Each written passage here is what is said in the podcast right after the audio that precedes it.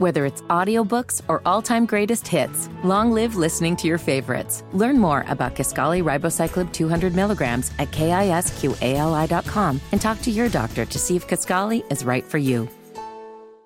I want you to get up right now and go to the window, open it, and stick your head out and yell, I'm as mad as hell, and I'm not gonna take this anymore! And now, Hammer and Nigel go off the rails with Rob Kendall. Noise pollution. There he is, old off the rails.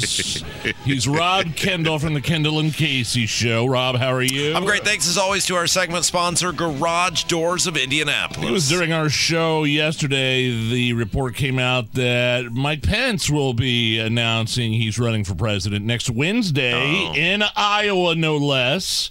And uh, I'm just wondering your initial thoughts on this. I mean, look, let me say something about. I I I'd never really had a problem with Mike Pence.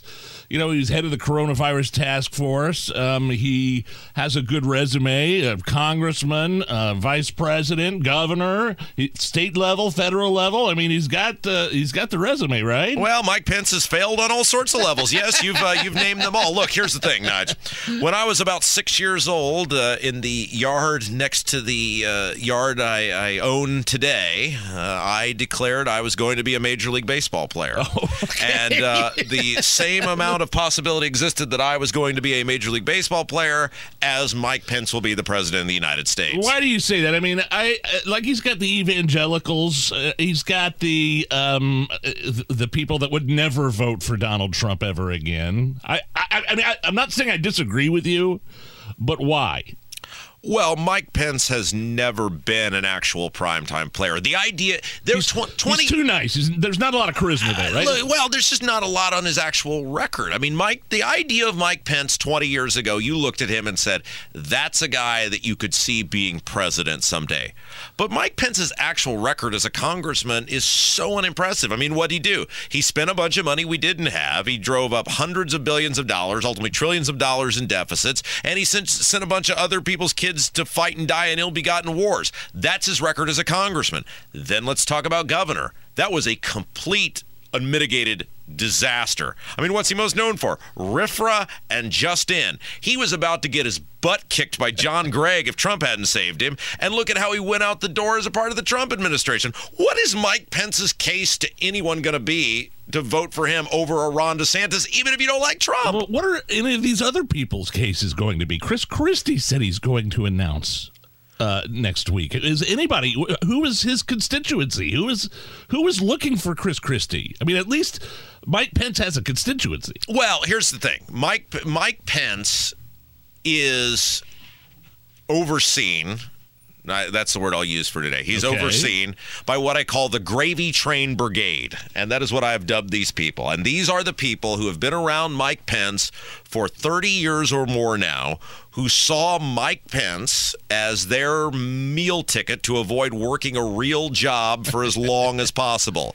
And for the better part of that time, they have clung to him, to use a Seinfeld reference, like grim death. And they recognize that the only stop left on the gravy train brigade is the presidency. Mike Pence is going to avoid working a real job like the plague because that's what he's done for a long time. So the gravy train brigade has convinced Mike Pence that there is a non-existent path for him to be president because the ah. gravy train brigade at the very least is going to get another 6 or 7 months of paychecks and palling around and going to state fairs and that is why Mike Pence has been foolishly convinced that he can be president of the United States. Is that the thing, same thing with Chris Christie? Do you think? Oh, I think Chris Christie's out for a war on Trump. I think Chris Christie Yeah, they don't like each other. is yeah, I think Chris Christie is running because he recognizes I have will have a platform and I will have a debate stage to rip on Donald Trump, and that is most likely to land me either a book deal or a job at CNN or MSNBC. Interesting. I mean, most of these, you know, you know Really this, right? I mean, most of these people, know, you know, they have no chance. Asa Hutchinson knows he has no chance. Uh, what's her name? Haley knows she has no chance. Vivek. Vivek Ramaswamy knows I he like knows him. I like but, that guy. But the run, it's, it's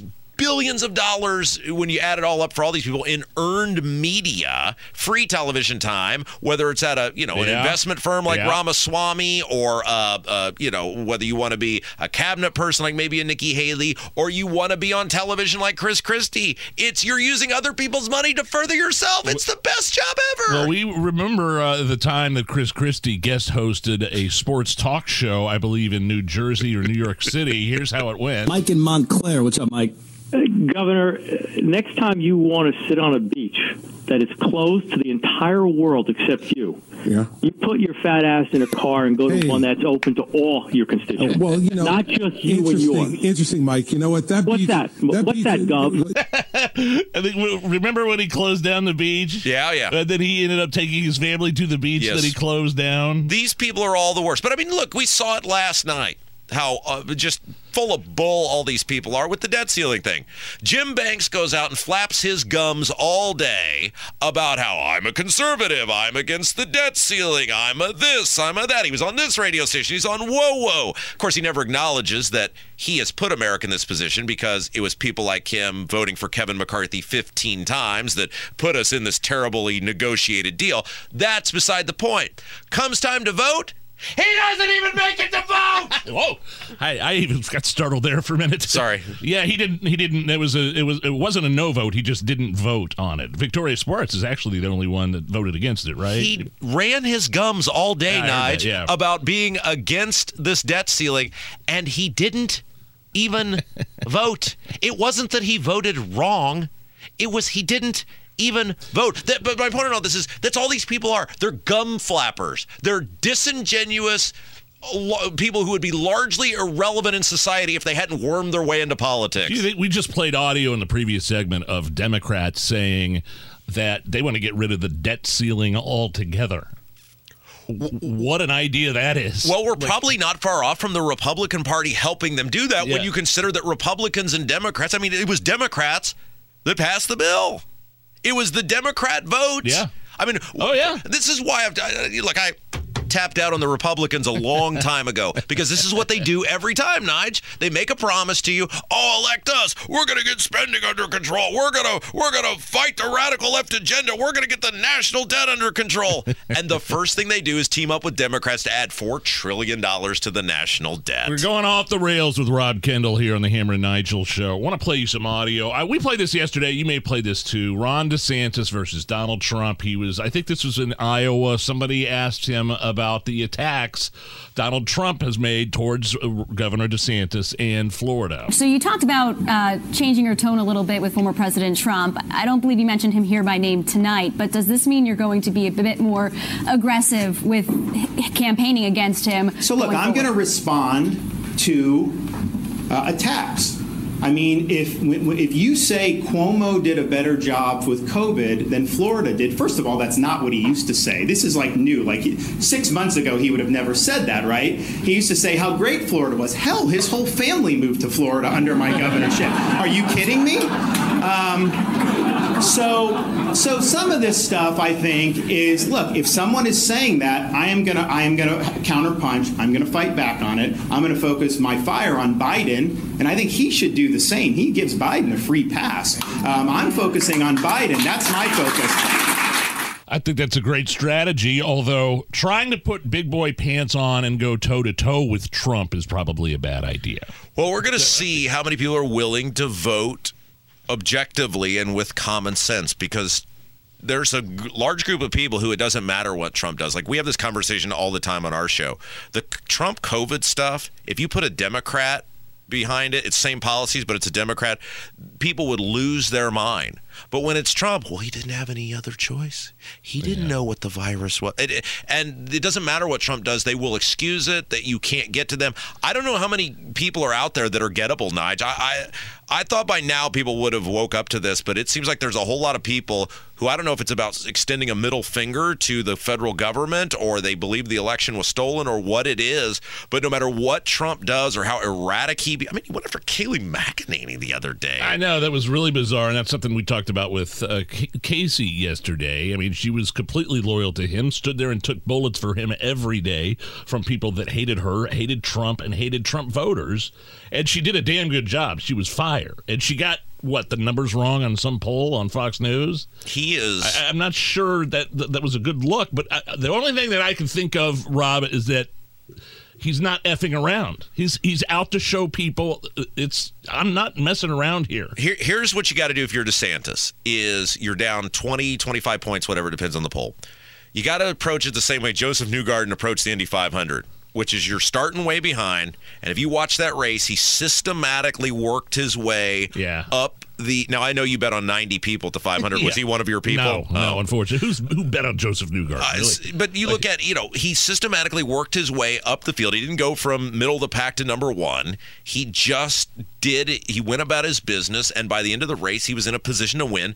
And that's the way DeSantis has to do it. You pick up a point in the polls this week, you pick up two next week. Just keep chipping away at this thing. So are you ready to call the GOP primary at this point? oh, heck no. I think anything could happen. No, I think it's a two person race. I think. You do okay, so you think it is Oh, yeah, absolutely. I think it's. I think it's Tim Scott? No, I- Tim Scott's gonna get on a VP ticket somewhere, right? I right? think he's an impressive dude. I think he brings a lot to the table. I just think there's so much oxygen between the two top guys that it's going to be hard to, to separate yourself. Representative Lucas, who has uh, been on this show many times, the Hammer and Nigel show, discussing a myriad of topics. He is uh, controversial. He's been in trouble on social media. I I think he's put some good bills forward in terms of maybe trying to arm teachers in the classrooms. And I'm, I'm, I'm so sad I missed the day uh, that you and him were live in studio arguing with one. each other. I mean, that was some of the best radio I've ever heard. Uh, so he gets the DUI. He gets charged with a hit and run DUI. He's out now.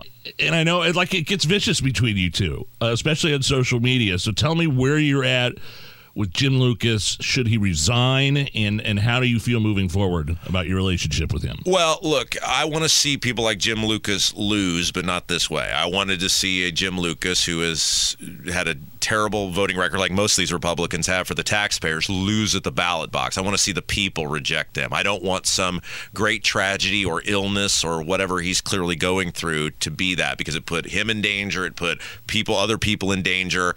So I didn't, I didn't want this. And uh, you know, I talked with my wife a lot about this the other night uh, because I don't want this guy representing me or my money going to him or uh, my my t- him being responsible for the well-being of me and my family in the future. But he deserves space to come to that conclusion. That's the right thing to do. And uh, talking to my wife, I talked to Mike about it. Best thing we can do for Jim Lucas is pray for him. And it would be hypocritical for me as a Christian to not give him the space, no matter how horrific he was to me or other people on social media. He deserves the space to come to the right conclusion that he needs to get help. He needs to apologize to everyone. And and ultimately, I don't see how, in good you know good conscience, you could go back and say you have the judgment to represent people. But he needs the space, so, I'm gonna give it to him. You you think he should resign? Oh, absolutely. I'm, I'm, I, we talked about this with Tony Kennett yesterday. I, I hope if I ever find myself, God forbid, in a situation like that, I get a second chance. So if he comes and says, "Hey, I apologize. This is my fault. I need help. I'm in rehab, but I'm not stepping down," that's un- unacceptable for you. Oh, absolutely, because he's in charge of other people's stuff. If you, if something were to happen to you or me, we don't get to say uh, whether Right. people can afford to live in their homes Right. or what they pay for gas. That is just terrible judgment. But he should be forgiven and he should be prayed for, and he deserves the opportunity to make a better life for himself and influence positively the lives of others out of this. So I'm going to give him space. I'm not taking any victory laps. No, I'm going to let it go. And everybody else should pray for the guy, too, that he does the right thing. Rob Kendall, Kendall and Casey show, going off the rails. Uh, your sponsor? Yes, Garage Doors of Indianapolis. It's great to see you, Nigel. All right, we'll be right back. It's the Hammer and Nigel show.